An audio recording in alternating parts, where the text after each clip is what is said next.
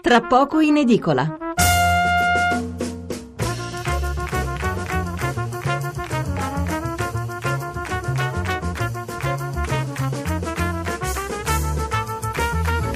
Buonasera da Stefano Mensurati e benvenuti all'ascolto di Tra pochi in edicola, la rassegna stampa notturna di Radio 1. 800 050 001 il numero verde per intervenire in diretta, 335 699 29 49 il numero per inviarci un sms.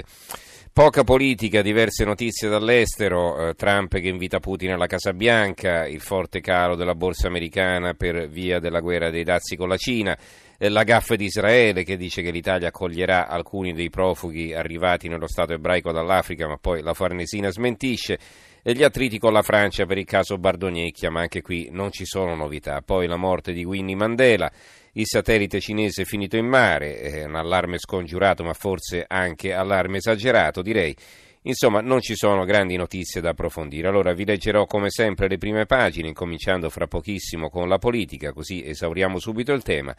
Ma l'argomento centrale della puntata di questa sera sarà un altro ancora. Ho pensato di ricordare con voi la figura di Luigi De Filippo, eh, l'ultimo esponente di questa grande dinastia di attori di teatro e di cinema che hanno segnato la storia del nostro paese. Eh, I titoli sulla politica, la Repubblica, Governo al buio, ma regge il dialogo Di Maio, Salvini, questa è la loro apertura. Eh, vi dico, non c'è assolutamente niente di nuovo perché niente poteva succedere tra il giorno di Pasqua e il giorno di Pasquetta. Però, insomma, si tiene calda la notizia, come si dice in gergo, cioè si continua a titolare anche sul nulla. Eh, la stampa di Torino apre così: voto i vincitori all'esame di Mattarella e tenete presente che si incontreranno mercoledì.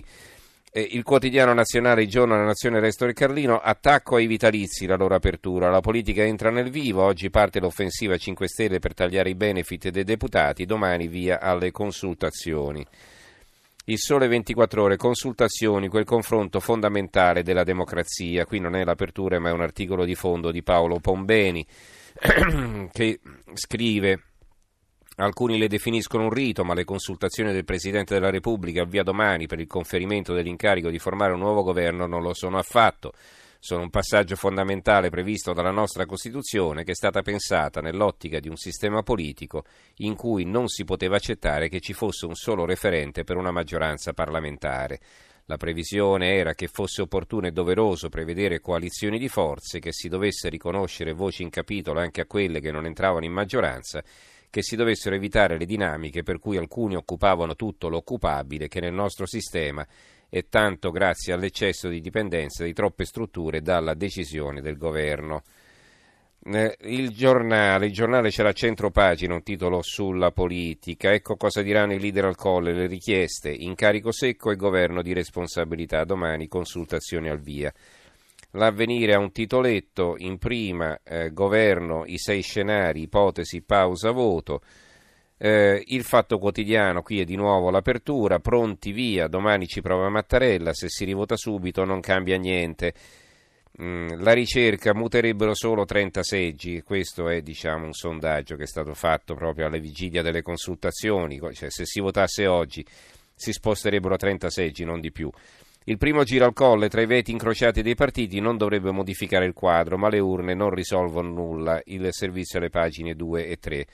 Movimento 5 Stelle, eh, Lega, un'alleanza suicida, PD, primaria, nuovo leader, viene intervistato Henry De Luca che appunto afferma queste cose. Poi sul libro c'è una foto di Claudio Amendola, se Amendola va a destra è fesso, i fascisti passati a sinistra invece sono bravi, è un titolo di un pezzo di Vittorio Feltri il manifesto, la voglia Mattarella, c'è una foto del Presidente. Domani partono le consultazioni a Quirinale, non basterà un solo giro. A un mese dal voto le posizioni dei partiti vincitori restano apparentemente inconciliabili, ma sul colle Salvini e Di Maio prenderanno atto di dover rinunciare a qualche veto per governare insieme. L'apertura della verità, i nostri conti pubblici li hanno sfasciati loro, quelli che pontificano. Secondo i dati dell'Unione Europea la sostenibilità del debito e pensione è peggiorata nei sei anni di cure a base di tagli, il nuovo governo ne tenga conto. E ci sono le foto di Elsa Fornero e Mario Monti. A centro pagina un pezzo di Luca Telese ancora su Claudio Amendola, la sinistra in disarmo ha il suo nemico Amendola.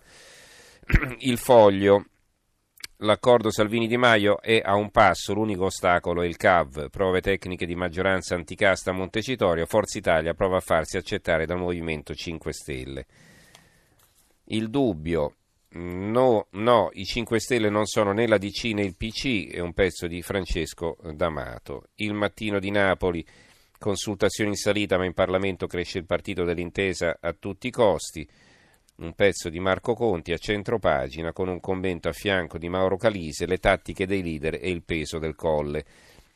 Secolo XIX apre con la politica, secolo XIX di Genova, nuovo governo da domani prove ufficiali, Mattarella pronto a ascoltare i leader, ma il traguardo pare ancora lontano, il retroscena, il risico della Lega per bruciare il Movimento 5 Stelle con il primo incarico.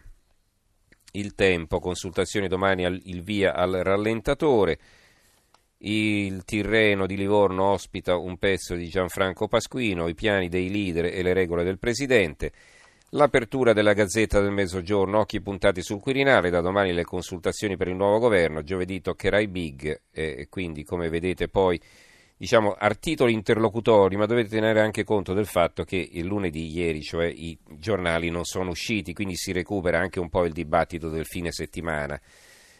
Il giornale di Brescia, la sinistra italiana a rischio fuori gioco, un commento di Marco Frittella.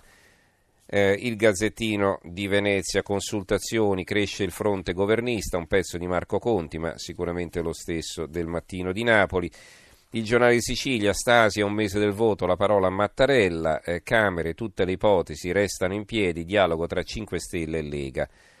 La Sicilia, avvio delle consultazioni a bocce quasi ferme e eh, diciamo sempre in, in, eh, così, continuando a parlare di politica anche se poi è un riflesso sulla politica estera, ma insomma, in vista della formazione di un governo in Italia, ne parla il quotidiano La provincia di Cremona, Salvini promette via le sanzioni alla Russia.